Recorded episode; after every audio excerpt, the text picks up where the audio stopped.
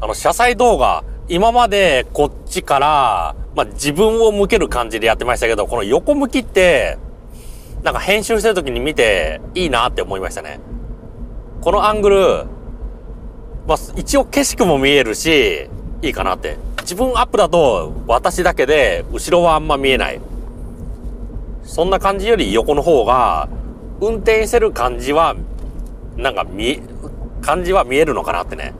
そんな感じがしました。まあ、このスタイルでやっていこうかなってね。あとなんか運転してると、頭の中にネタが浮かびやすい。なんだろうってね。家でカメラ向けてるより、ネタは頭に、あの、天から降ってきますよ。天から降ってくるって、なんか、ちょっと宗教臭いですけど、まあそんな感じですよ。天からいろいろ話すことが降ってくる。あ、そうだ、これあの、ミニ、買って2年ぐらい経つんですけど、なんか、今まで買った車の、今まで買った車にしては、この、新鮮な感じが続いてますね。輸入車なのか、それかこのミニというものの、なんかカリスマ性なのかはわからないけど、なんかあるかもしれないですね。宗教的、宗教的な、宗教的な力、スピリチュアル的な力とか、あるのかな？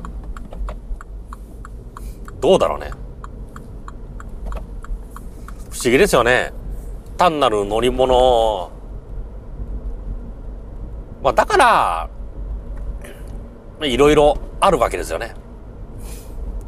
あの、リズムで考えたら、日本の中に優秀な自動車メーカー、トヨタ自動車なんていう世界が誇る会社の製品が買えるのに、それなのに、いろいろな会社が輸入して、商売として成り立ってる。